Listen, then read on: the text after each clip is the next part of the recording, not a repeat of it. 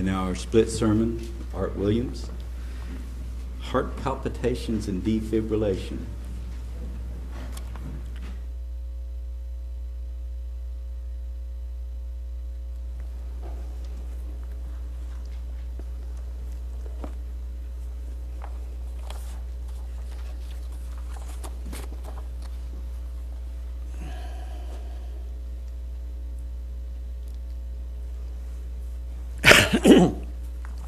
Excuse me, heart palpitations and defibrillation. Before we get started, I'm going to need a victim, I mean a volunteer.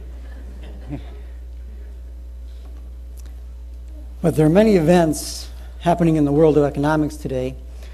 And today, we're going to take a, ter- a certain look at economic data and some political changes, our reactions to them, and consider the validity of our response and if any alternation, alterations are required to our responses to these things.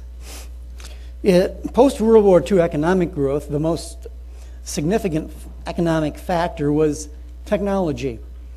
The application of technology provided goods and services that made man's life easier. And it not only created companies and jobs, but it created whole industries. For example, when I was a child, my mom and dad would go down in the basement and shovel coal into a furnace so we would have heat. It wasn't within a decade, though, that was replaced by a fuel oil burning stove or furnace with a thermostat that was electronically controlled, having electronic controlled valves that would allow the fuel oil to flow to the furnace as required. And this was just, it's just an illustration of the technologies that were available. But technology has changed just about every aspect of how things were done. The first large scale computer was really used in World War II to decode German ciphers, and that was the, tip of the iceberg for the computer industry, that both large industrial and both home, home, and, home computers. And this went on into the industrial applications for manufacturing automobiles, aerospace, steel, and the light industries such as consumer electronics and household devices. And this facilitated the build out of the internet and the cell phone systems. And today we're seeing the integration of the internet, the cell phone, and the television all into one. The heart of this technology was electronics and electronic components. Vacuum tubes, resistors, capacitors, inductors, transformers, wire solder, hardware, subsequently being replaced by integrated circuits, and then after that, microprocessors, flat screens, high speed, high voltage, high power, low power, small devices, transportable devices that we can carry around with us now, and we can listen to the Boston Symphony. And back in 1700s, if you wanted to do it, you had to go to the theater. And indeed,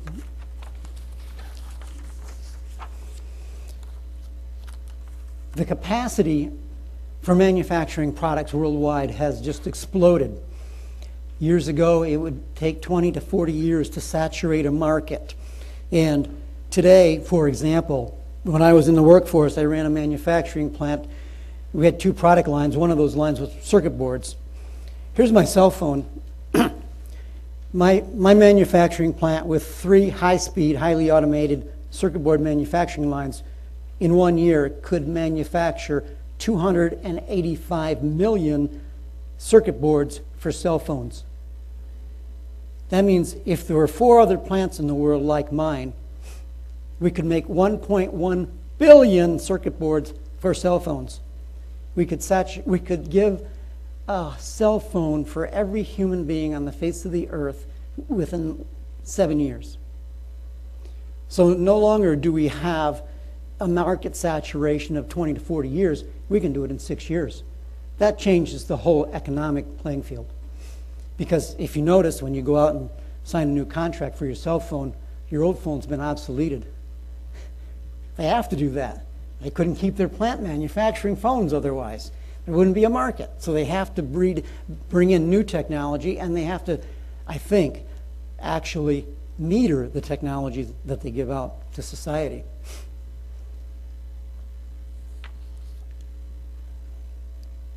And if you asked any of the Wall Street professionals in the past 40 years, what will drive the American economy over the next decade? The answer was always technology. And recently there was a significant event, and this happened on a, a Bloomberg television interview with Treasury Secretary Tim Geithner when he was asked that question what will drive the American economy over the next 10 years? And his answer was shocking because he didn't say technology. He said, and you'll never believe it, agriculture. Think about that. If we, took a, if we take a quick look at the U.S. GDP, which is the U.S. gross domestic, domestic product, which is said to be the sum total of all goods and services produced over a specific time, we find that agriculture contributes only 1% of the entire U.S. GDP. That's very small. What that means, if all the numbers stay the same, for agriculture to give a 1% increase to our GDP, agriculture growth would have to be 100%. That's not going to happen. A, gr- a, a tremendous growth for a mature industry is 30%. So it'll be interesting to see if Treasury Secretary Geithner's uh, prophecy comes true. And if it does, how in the world that would ever happen. And one of the factors that I just became aware of in the last six months was that government spending is included in the GDP figure. I did not know that.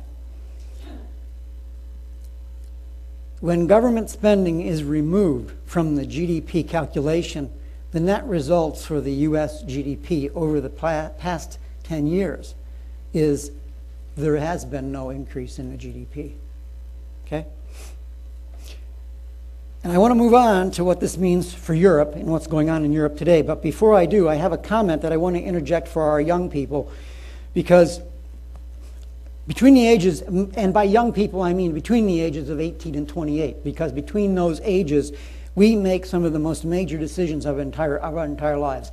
It's going to impact us personally, who we are, what we are, and I don't necessarily know, since I don't have any kids, uh, what young people would want to hear in a message, but I do know what they need to hear, and that's information, guidance, and awareness about the pitfalls and dangers in life and life's decisions.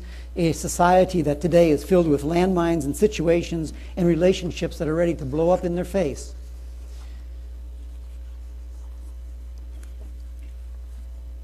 On an interview, one of the it was either a senator or a representative from Oklahoma recently on TV, said that two out of five college grad- graduates could not find employment in their career choice. That's 40%.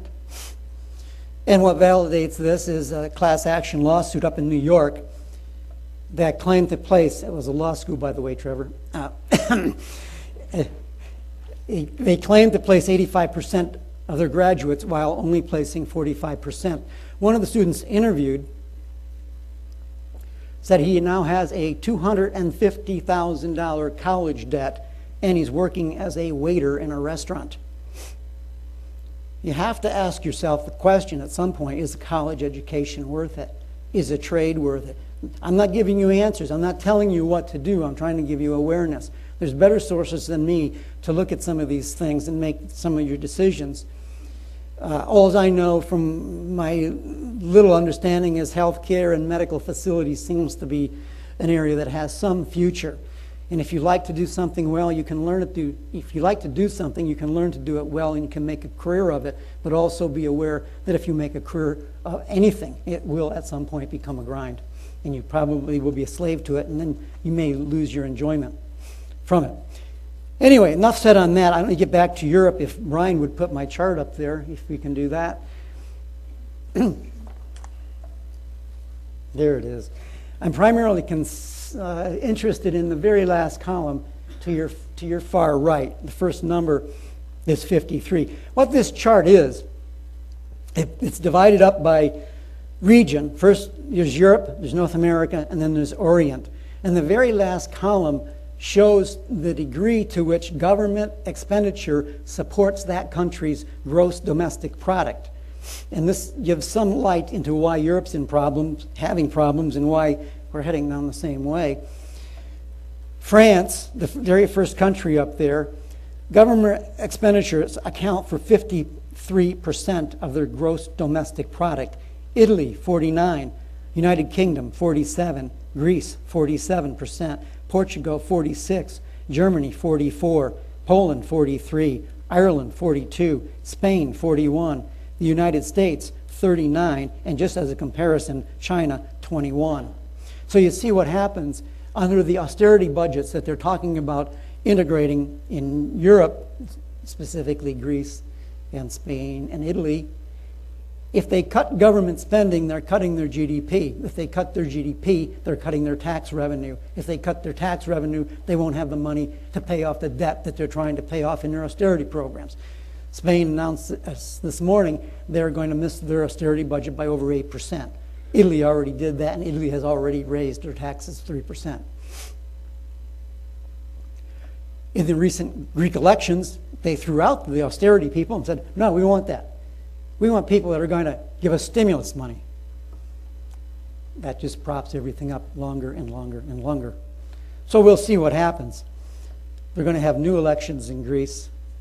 Um, I think it's in July sometime.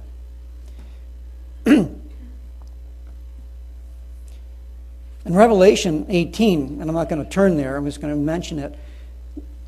I found a, a statement in my Bible, a note, comment, because Revelation 18 talks about kings and governments being integrated into economics, and they're both getting themselves wealthy over it, they being the individuals that are involved in it.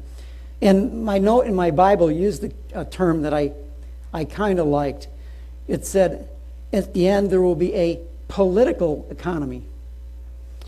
And looking at the government expenditures being part of the gross domestic product around the world, that indeed seems to be the case.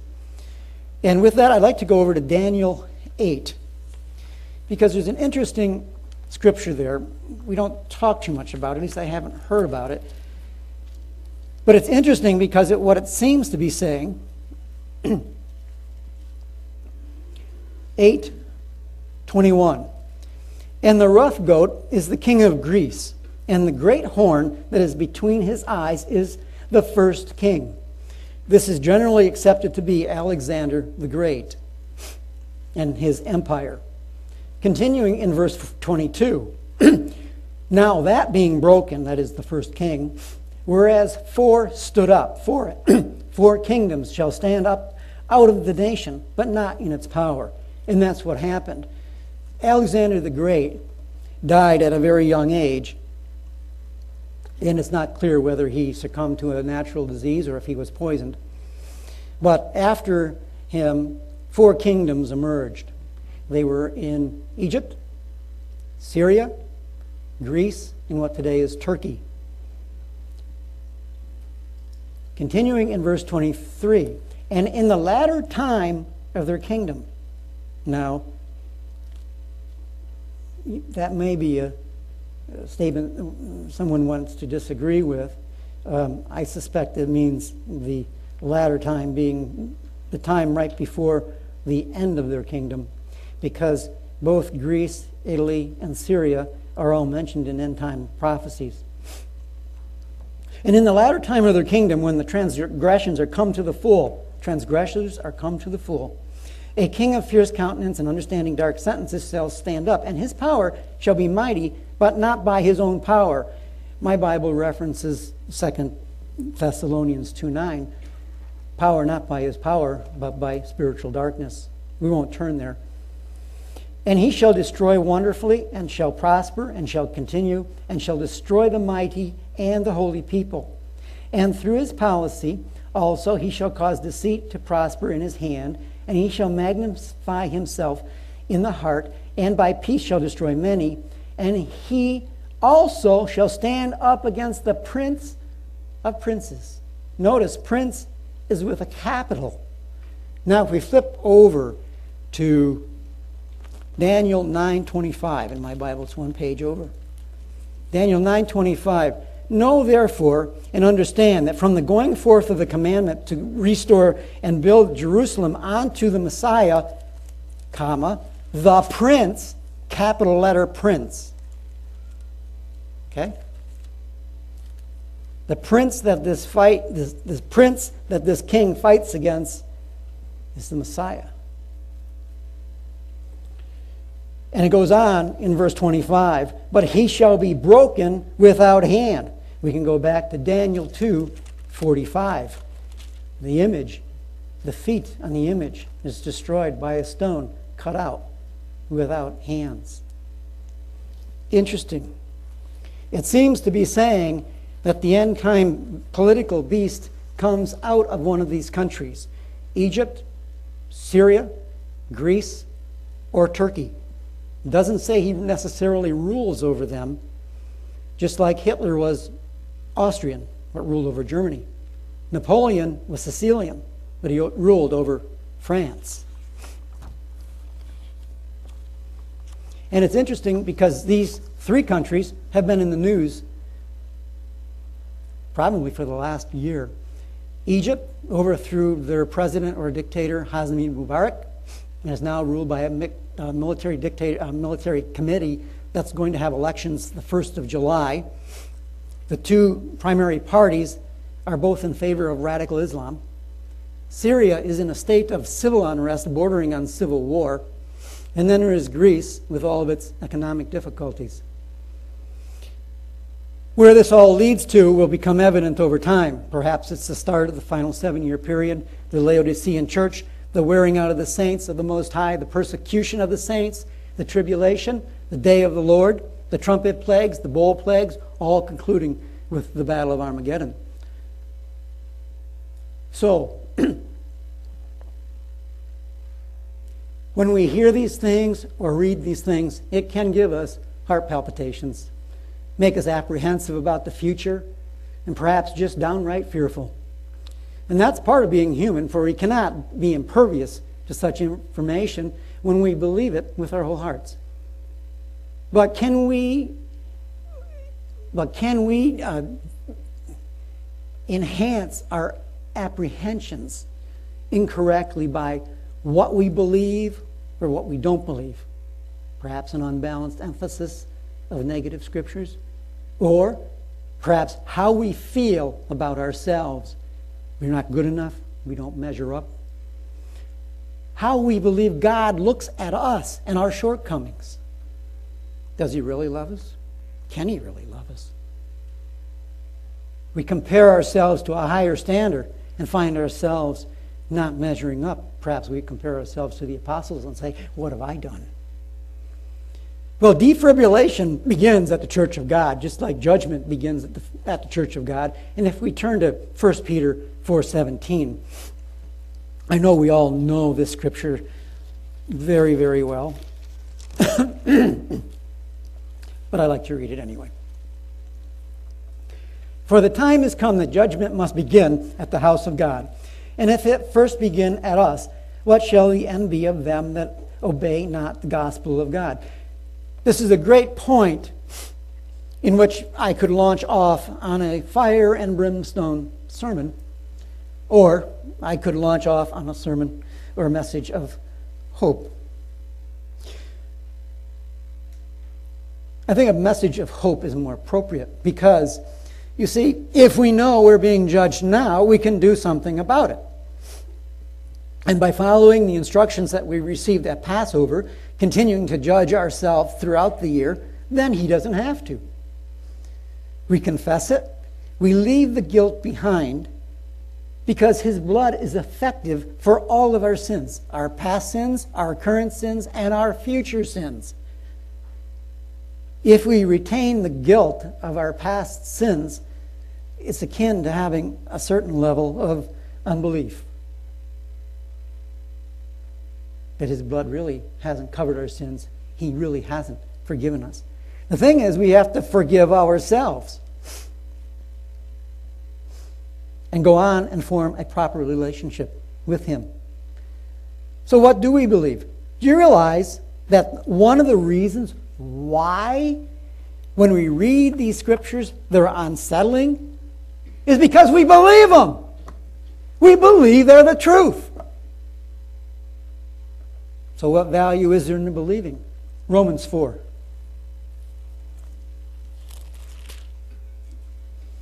Romans 4, verses 1 through 4. It's about Abraham. What shall we say then? That Abraham our father, as pertaining to the flesh, has found. For if Abraham were justified by works, he has something of which to glory, but not before God. For what saith the Scripture? Abraham believed God, and it was counted unto him righteousness. Now to him that works is the reward not reckoned of grace, but of debt. And continuing down in verse 20, but he staggered not at the promise, he being Abraham, of God through unbelief, but was strong in the faith, giving glory to God, and being fully persuaded that what he had promised he was able to perform, and therefore it was imputed to him for righteousness.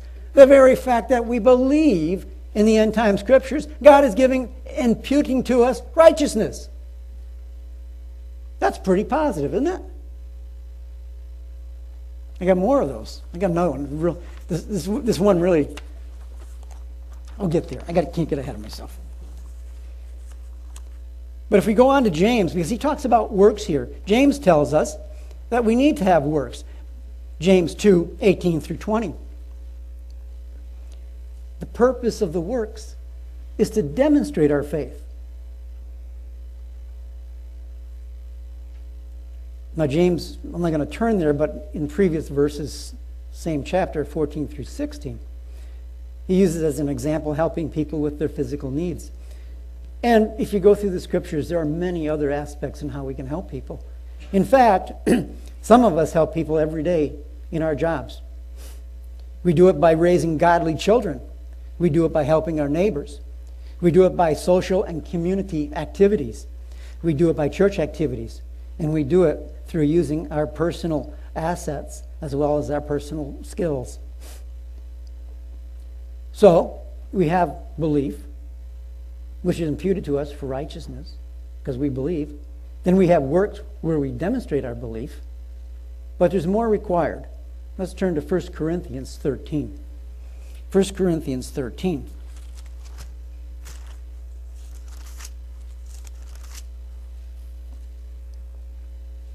Though I speak with the tongues of men and, and of angels, and have not love, charity, I am become as sounding bronze or a tinkling silver.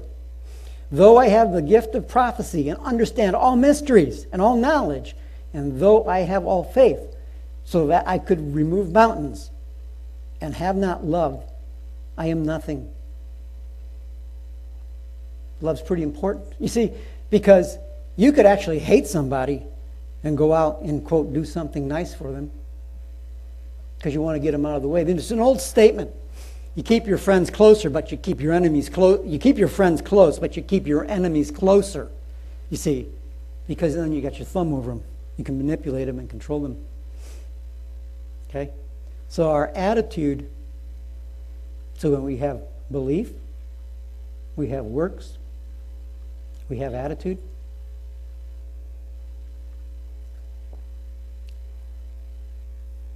Are you Laodicean? Do you ever feel like you're Laodicean?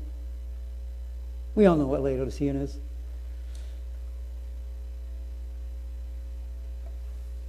Do you ever feel like I'm inadequate? I need to be doing more for Christ. I'm not doing enough. I should, I should have more. I should be more of what Jesus is. Do you agonize over that or worry about that? And maybe feel like I got to go out to, to do something about it. The very fact that you're worried about it means you're not Laodicean. Because the Laodicean says, I'm rich, increased with goods, and have need of nothing. He says, Me and God, we're cool, man. No problem. If you're worried about it, you're concerned about it and you're probably taking action to do something about it.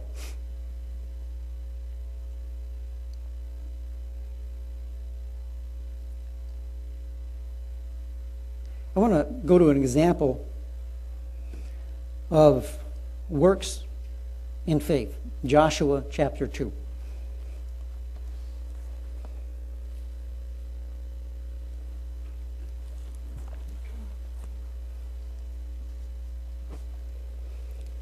Joshua chapter 2. and Joshua the son of Nun sent out sent out of Shittim two men to spy secretly, saying, Go view the land, even Jericho. And they went, and they came into the harlot's house named Rahab, and lodged there. And behold, it was told the king of Jericho, saying, Behold, there came men in here tonight of the children of Israel to search out the country. And the king of Jericho sent unto, said unto Rahab, saying, Bring forth the men who are come to thee, who are entered into thine house, for they have come to search out all the country. And the woman took the two men and hid them, and said thus, There came men unto me, but I knew not from where they were. And it came to pass about the time of shutting the, the gate, when it was dark, that the men went out. Where the men went, I know not. Pursue after them quickly, for you shall overtake them. But she had brought them up to the roof of the house and hid them with the stalks of flax, which she had laid in order upon the roof. And the men pursued after the way to the Jordan unto the fords. And as soon as they who pursued after them were gone out, they shut the gate. Interesting. She, she, she lied, didn't she? She lied to protect the lives of two men from Israel. And she had good reason to lie, and we'll get into that in verse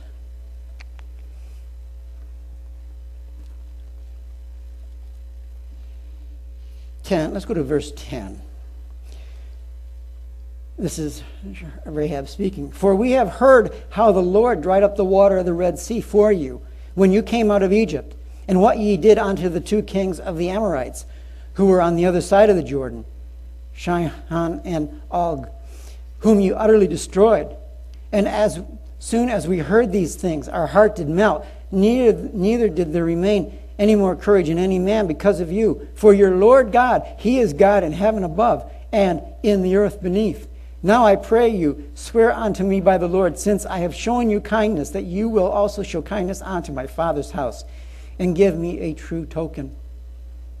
So she lied to protect the two men that Joshua sent out because she believed in the God of Israel. And how was she rewarded? Rewarded. Go to Matthew 1.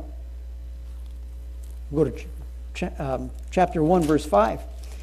Chapter 1 is the genealogy of Christ. Verse 5 And Solomon begot Boaz of Rahab. Boaz's mother was Rahab, the lineage of Christ. Life isn't always clean. Life isn't always clear cut. We have the examples of Paul and his writings talking about his shortcomings and the race that he conducts going on to victory and continuing that.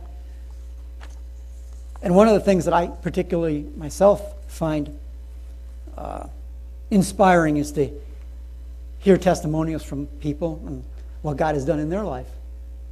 And I was going to ask for some testimonials, but I know many of you have testimonials you could give.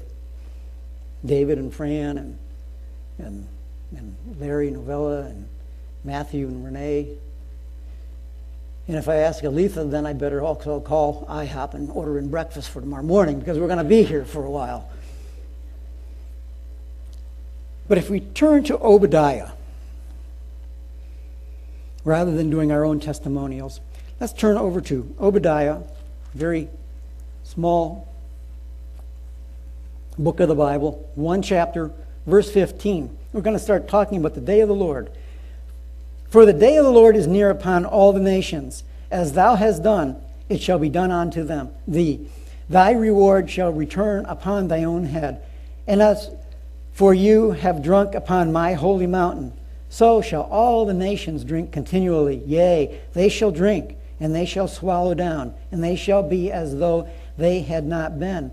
But upon Mount Zion shall be deliverance, and there shall be holiness. And the house of Jacob shall possess their possessions, and the house of Jacob shall be a fire, and the house of Joseph a flame. Joseph, Ephraim, and Manasseh a flame? Hmm. How can that be? I thought they were going into captivity. Hmm. And it goes on to say, the house of Esau for stumbling, and they shall kindle in them and devour them, and there shall not be any more any remaining of the house of Esau, for the Lord has spoken it. And if we go over to Zechariah 12,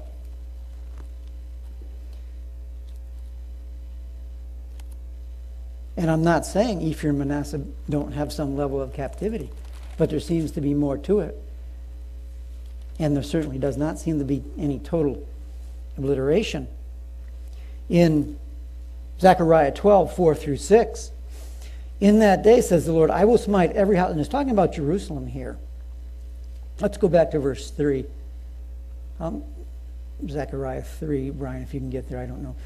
In that day I will make Jerusalem a burdensome stone for all peoples, and all that burden themselves with it shall be cut in pieces, though all the nations of the earth be gathered together against it. In that day, says the Lord, I will smite every horse with every horse with terror, and his rider with madness. And I will open my eyes upon the house of Judah, and I will smite every horse of the peoples with blindness.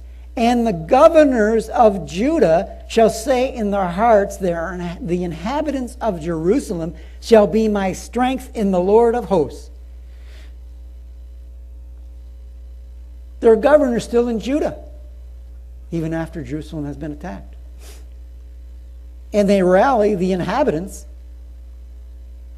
Continuing in verse 6 In that day will I make the governors of Judah like a hearth of fire among the wood and like the torch of fire in a sheath. And they shall devour all the people round about, on the right hand and on the left. And Jerusalem shall be inhabited again in her own place, even in Jerusalem.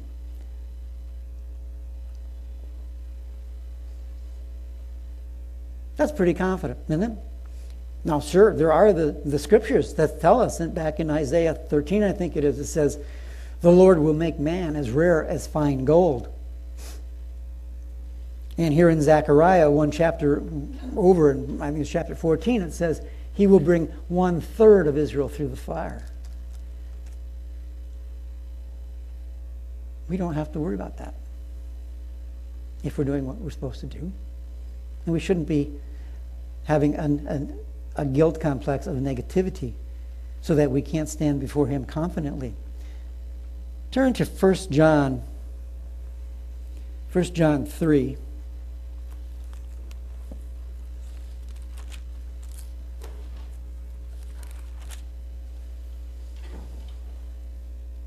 19 and 20.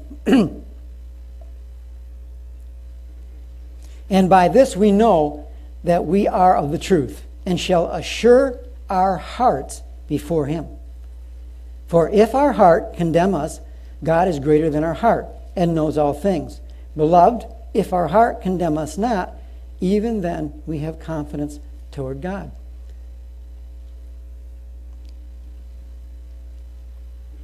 If we have a guilt in our being, or if we are fearful where we stand with God, evaluate that feeling and to see that it's valid.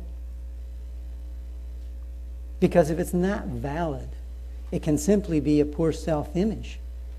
It can be because of your physical situations that tend to pull us down. I'm not going to turn there, but in 1 John 4 4, it says, He is great, greater is He that is in you than is in the world. And in Luke 12 32, it says, Fear not, little flock, for it is your Father's good pleasure give you the kingdom.